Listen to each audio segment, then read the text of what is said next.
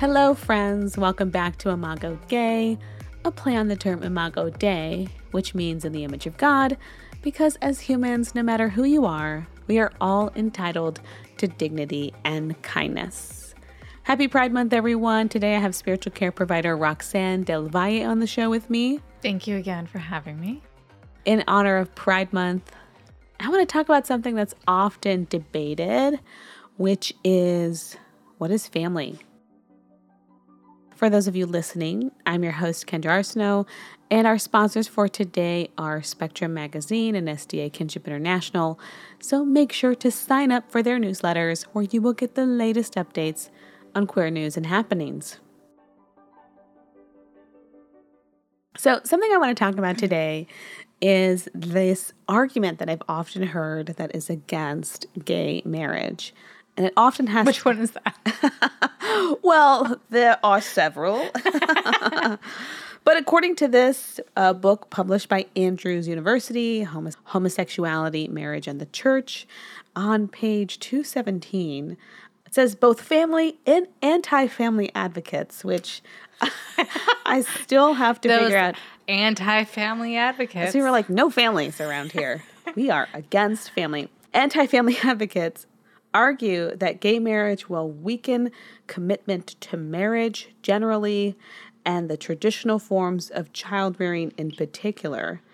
And basically, you know, they talk about um, a victim in this situation. There is a victim of same sex marriages, and it is children. Oh, yes. And it concludes, the chapter concludes with, you know, and we're looking forward to a day where we enter the new heaven and new earth, where children will be raised in ideal conditions and we will all live in peace and harmony.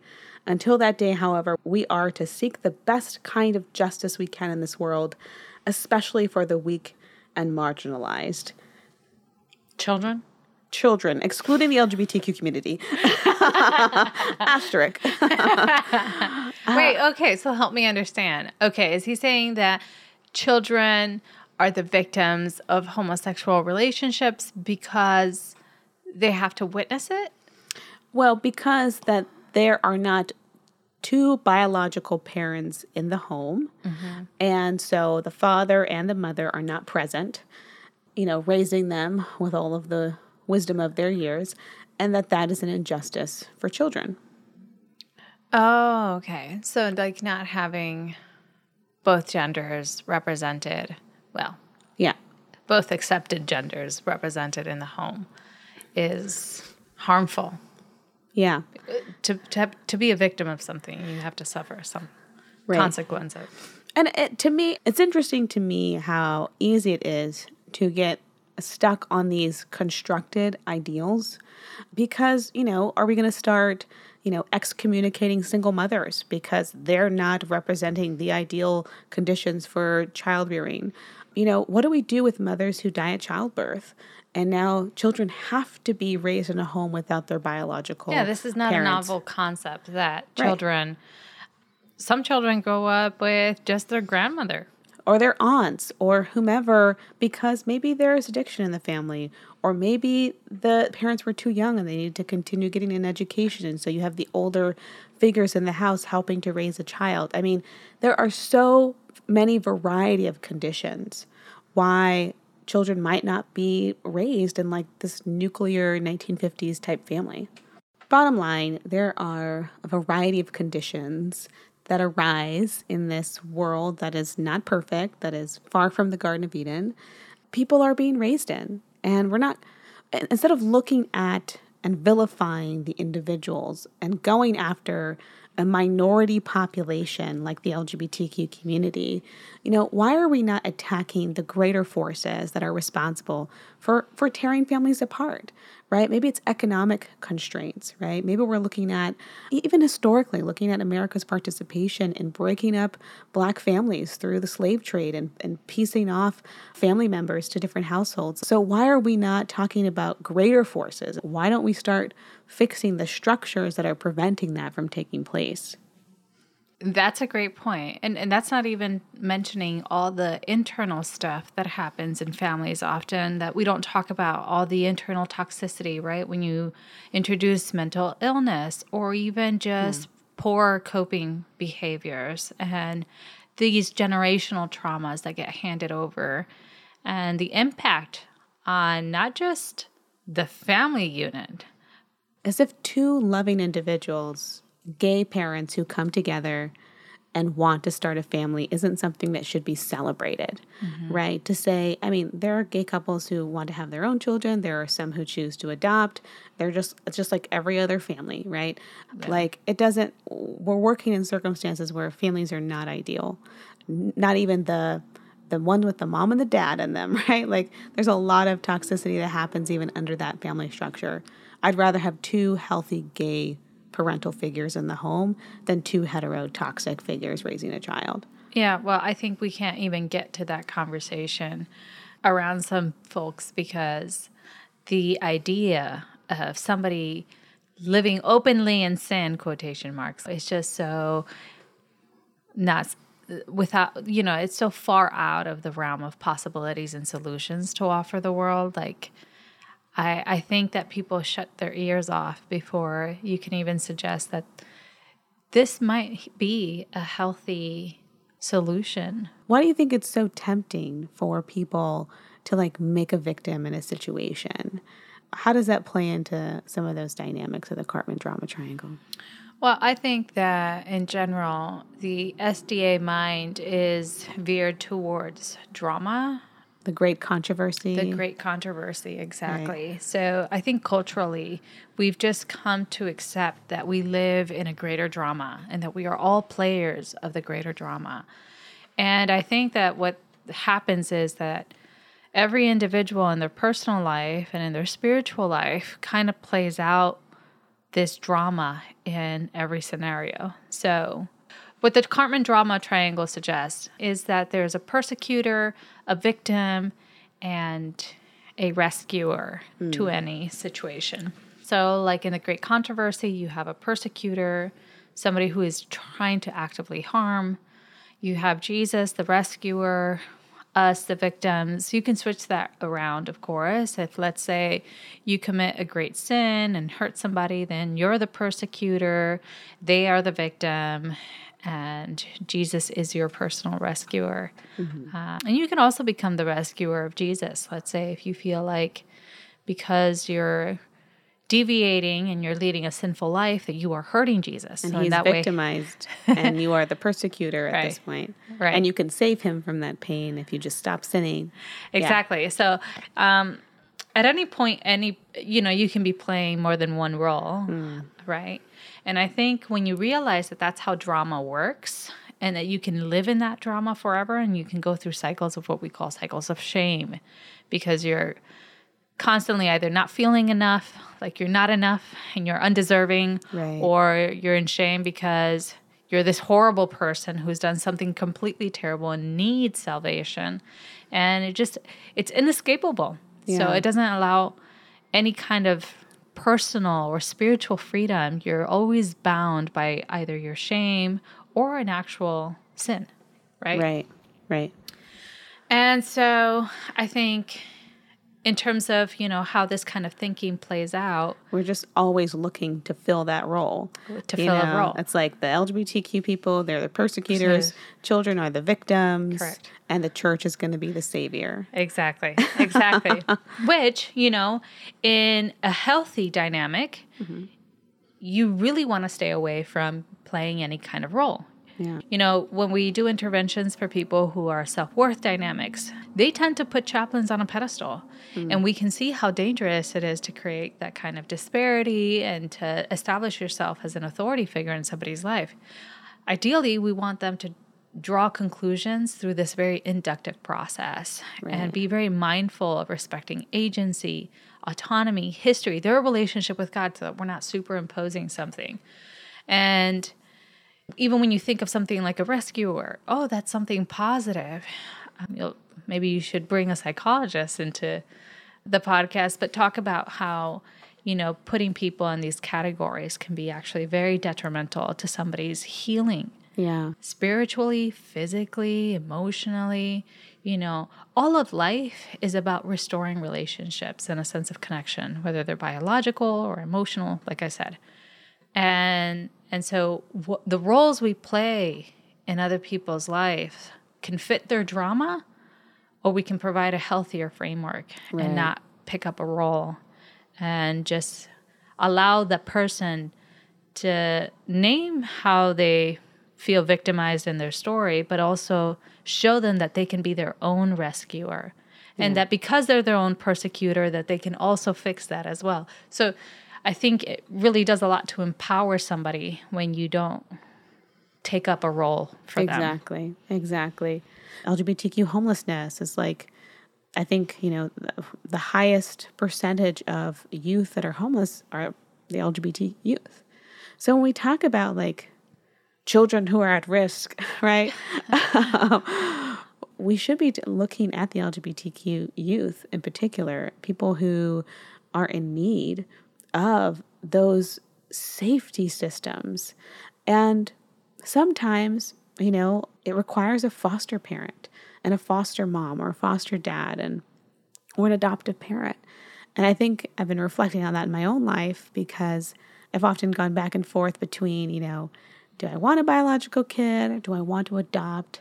And I think I've just had so much more respect in this stage of my life for what foster and adoptive mothers and fathers bring to this space because they are creating legitimately a foundation for human beings who are not going to have that foundation if they're in the, the foster system. So it's been been thinking about that lately. Yeah, so so many directions to go from there.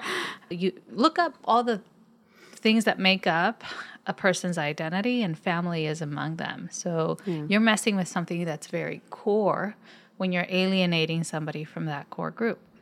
But as I'm hearing you talk about, you know, what kind of direction that you want to go into is would I like to foster? Would I like to adopt? Would I like to have my own biological children?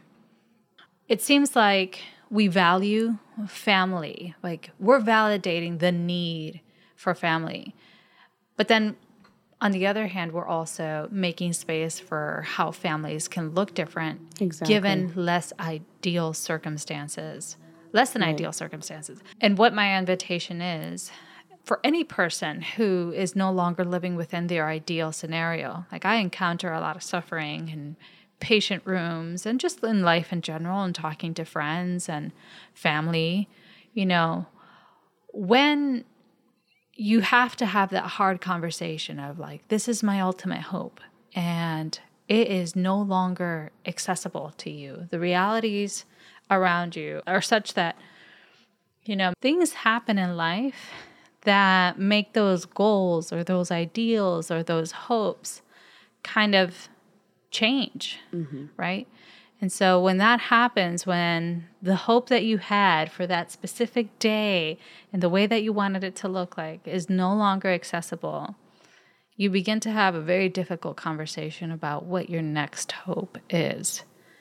And, you know, it's not about kind of retaining some sort of ideal and living in this grief of, you always live with grief because that's part of human life and you know you can't just move on from it it's something you cope with but mm. just I, I don't understand you know with a church that sees the world around them why they aspire or we aspire to some edenic principle ideal of what life should be and ignore the crisis Yeah. of the everyday life and make religion so unapplicable to the everyday person's life that it just feels out of touch and cruel. And it doesn't allow room for conversations around next hopes or adaptabilities.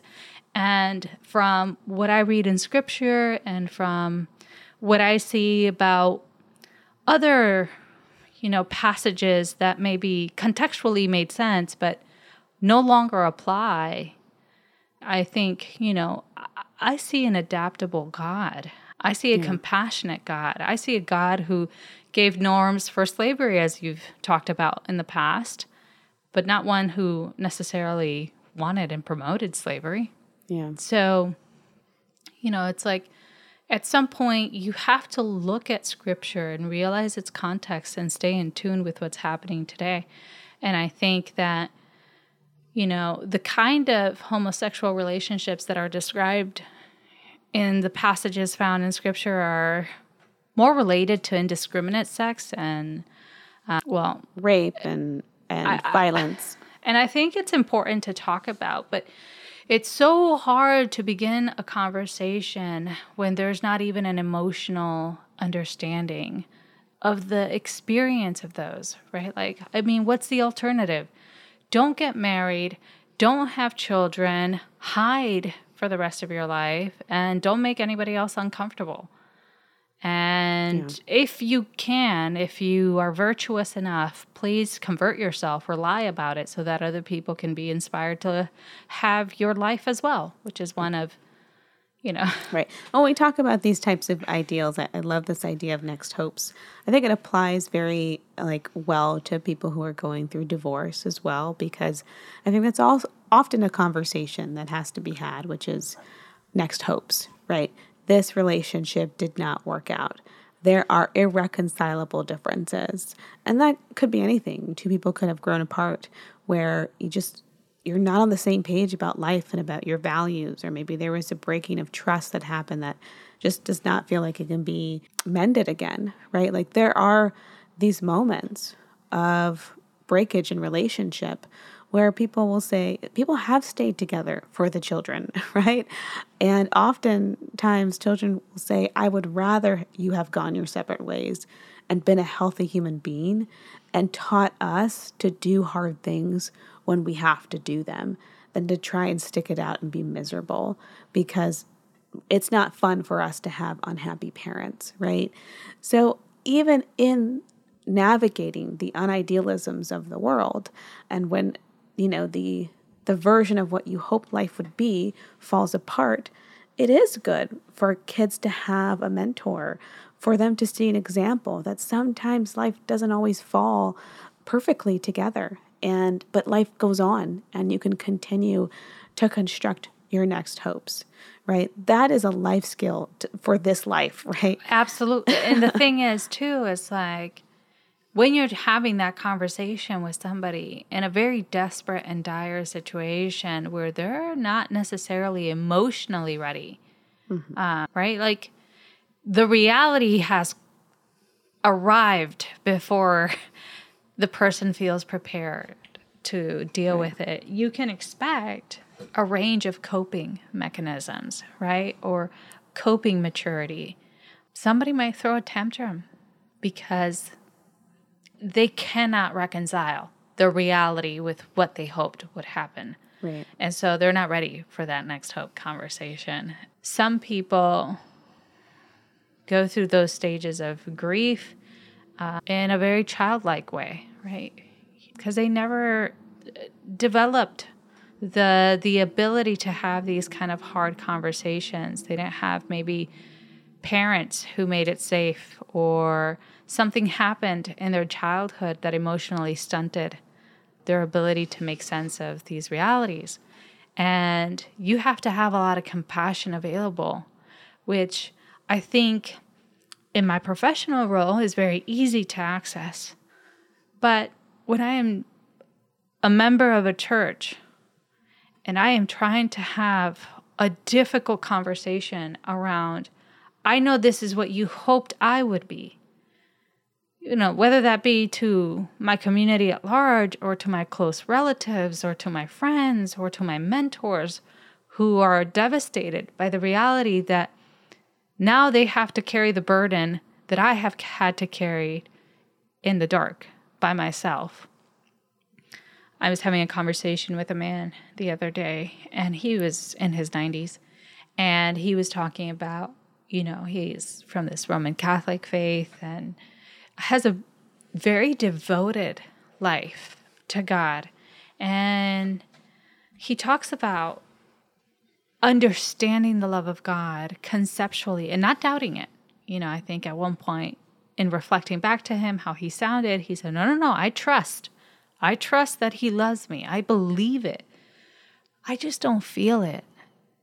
And the heartbreak that after 90 years of being alive, that this is something that he was grasping for, that he understood the love of God but couldn't feel it, you know. I could join in the heartbreak of that disconnect. And I don't want to have that towards my God, and I certainly don't want to have that towards my community where there's kind of like this theoretical love that's available, but it's never experienced and it's not felt in the ways that are meaningful. And I think, you know, as we move into what our next hopes, my next hope would be a celebratory space, you know, to celebrate LGBTQ families, right? To recognize the unique and beautiful picture of what a family can look like that that brings because even to say like even if this is not your ideal whoever i'm speaking to generalities even if that's not someone else's ideal doesn't mean that it wasn't god's ideal you know looking at um, a world that is overpopulated with with people or with kids who need homes like to have a growing number of of LGBTQ homes that might be more willing in some ways to adopt than maybe a heteronormative family. Like those Who can have biological children. yeah, it's like when you get to the practice of like, oh, there's the practical benefits. What might make homosexual couples or a portion, let's say a ratio of homosexual right. couples an ideal in a world that's overpopulated, in a world where there is legislation that limits um, access to reproductive health care or that desires to do so. Exactly. Right. Or, yeah. you know, that there is a problem right now where we have ki- kids in the system. Exactly. And it solves some problems, right. even if in your mind it creates others. And even if it's just, and not, not to put every LGBTQ family in the role of martyrdom and, and like having to be foster parents, but even if it's just to fit the ideal of diversity, right? When I think about this world, you know, when we go back to the the origins of like, you know, a long time ago, before humans kind of overpopulated the earth, there are so many diverse animals that have now gone extinct. And I think what happens when there is overpopulation, there's also this kind of loss of diversity where everything becomes crows and seagulls and squirrels and we lose the richness that nature once had to offer. I think diversity is delicate and it's something that should be protected when it arises. So even if it's just to give a new picture of what family can look like, that's an ideal of an in and of itself. Absolutely. And that life isn't determined by um, how similar this person is to Adam and Eve. Right. Right? Like we don't determine the value of a person by their components, whether that be biological, psychological, or otherwise. Right? Yeah. We don't say, oh, you're more valuable to us, you're more worthy of our compassion, our love, our acceptance, even our pride, because oh, you're you fit this physical ideal. Right? We still value human life, uh, but I think in relating to the LGBTQ community and what it offers the world, aside from color I think you have to think about the people around you, those who have been brave enough to step into their light and their truth and share that with you, even through the fear, even through the understanding that they might disappoint you. It's like, can you point to a person in your life that is of the LGBTQ community that you appreciate their contribution, their presence, that, yeah. and if and if not, then I would invite you to think about kind of what is the bias that is not helping you to see the value of this human being because God brought them into this world knowing full well, yeah. you know, that this is who they would turn out to be. Yeah. Then there's, you know, so we kind of ruminate on family I think the last part of family that I want to touch upon is like chosen family. You know, at the end of the day, as we grow older, you know, as much as I think, you know, ideally, we all want to be connected somehow to our families of origin. Sometimes that's not possible. Sometimes there's death in the family. Sometimes there is all types of loss or ways that we become estranged, whether through religious ideologies or not. We move into the world of adulthood where now we are choosing our family, people that we want to live life with, and we get to choose how close in proximity we want to be with another human being, whether they're going to stay in the category of friend or whether they're going to enter into the category of family.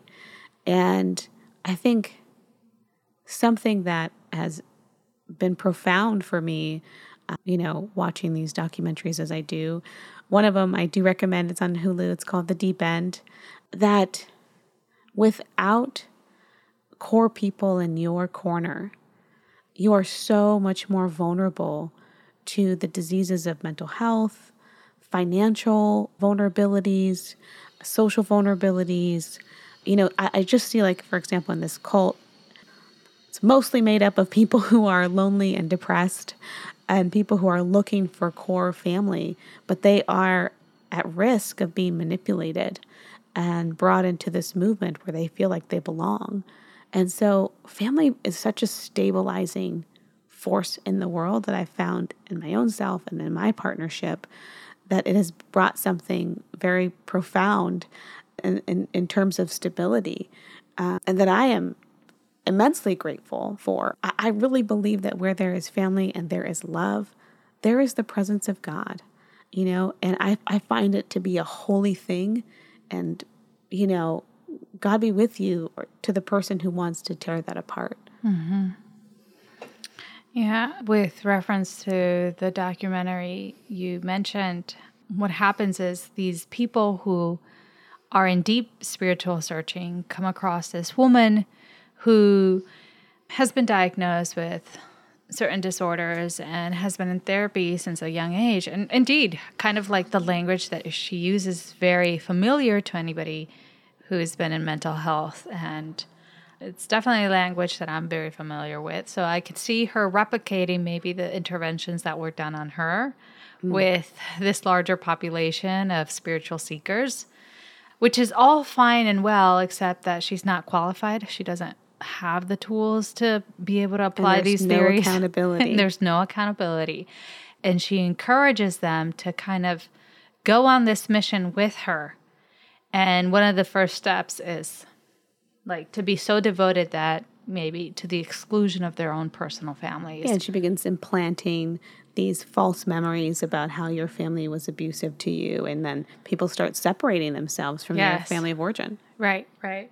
And again, somebody who maybe has not been trained but has been exposed to much of those therapies herself might be able to manipulate these people to actually accepting false memories about their parents and abuse in their life and trauma in their life and having very traumatic uh, just tr- trauma in the moment because of their new discovered realization about that what didn't happen. Yeah, yeah, of something that did not happen. Right. But anyways, just how you know she gains control, she gains fame, she gain, she boosts her ego on the dep- uh, depending on these followers who she only was able to do that by breaking them apart from their family ties of origin. Yeah, and so I think like going back to your points, like people do become more vulnerable when those people that are meant to support you and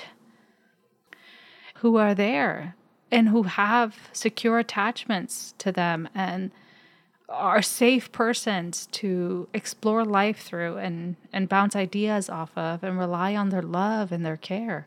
Yeah. Without that, you are way too vulnerable. We're not trying to say that somebody can't be independent. I mean, that's what true relationship is. It it encourages yeah a true sense of independence. But I find that oftentimes when you're sacrificing family for another kind of relationship, yeah. you're just transferring that power somewhere else rather than finding it within you. Yeah. Family helps for you to actually be courageous, for you to actually be brave. To family, be yourself. Exactly, your own person. Good family, right? Yeah. Non toxic family builds you up and provides a solid foundation for you to trust yourself. Yeah. And whoever is going to provide that hetero family or LGBTQ family or when we think of parents and the roles that they play in our lives, you know, I know the church has made it out to be well, women have these qualities and men have these qualities, and we need both of them. For what? To, to fit into the same roles as them, you know? Mm. But the role of parents, is it really to pass on gender norms? Or is it to protect you, to teach you something about the gospel, to teach you that life is connection, to say, I love you no matter what, and live out a, a, a, be a model of who God is in the home. Yeah. Sure. I mean, how many people say they can't stand who God is because they can only picture their father exactly. or their parental figure when they think about God? Exactly. And, you know, when you talk to people and what they're going through, you always have to be aware of some kind of transference, right? Sure. What what are they transferring to other authority figures? You'll likely understand a lot about their relationship to their parents by their relationship to any authority figure around them. Yep. You know. And I think it's like we've reduced or or in the church we've reduced the role of parents to passing on these gender norms and or having a sense of hierarchy salvation and proselytizing these these overarching goals of the church rather than actually modeling and living through a gospel that will be transformative inevitably to the larger mm. society if both guardians in the home aspire to be like God and be transformed by God. Yeah. I can say that my family was not religious, but I think my dad taught me more about love than any any church that I've ever been a part of. And so like that's a powerful like I would rather have that reference mm-hmm. and and to walk into the world and I think even just like knowing my dad is is there for me at the end of the day.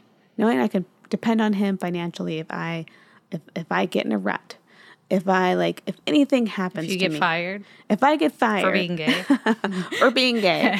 If I if I want to change careers and I'm and I might be in a like a in a transition period yeah. knowing that this person is here and will support me has made me brave and to want to go out and try new things and to not necessarily choose the safest path in life because I know this person would be there for me and I think that that's like, that is invaluable. You can't buy that, right? right?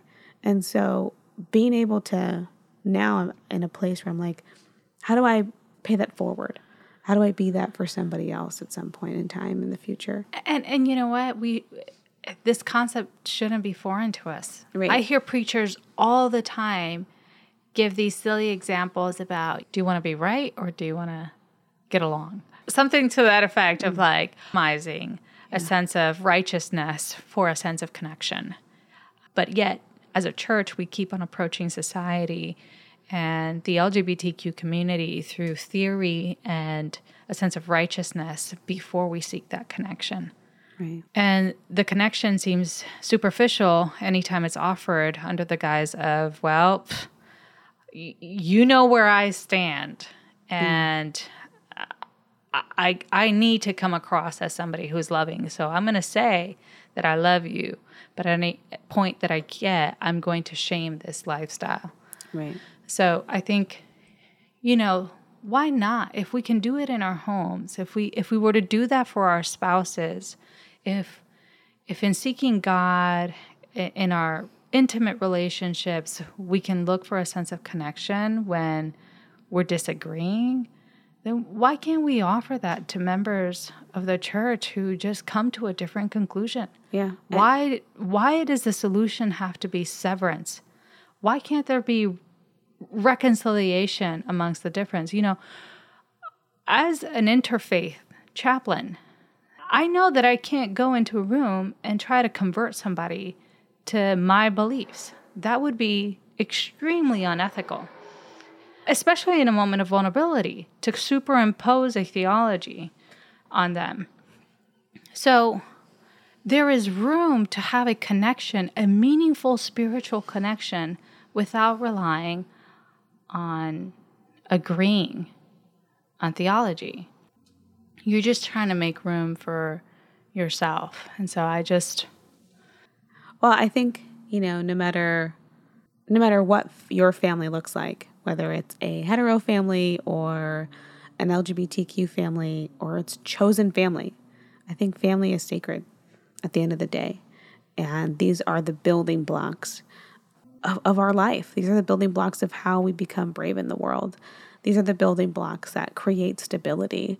And I think that if the church wanted to offer something, there is a value to marriage. There is a stability that is offered in marriage, financial stability, emotional stability, that we can say, okay, this is a, a ministry that we want to we want to, you know, praise because we think marriage is so great and take out all of the other baggage that we've brought along with it and the shame and the kind of the taboo-ness of, of but gay people are not allowed access to this. If it is the great potion, the, the, the end all to be all thing that we've proclaimed it to be, it should be offered to everybody.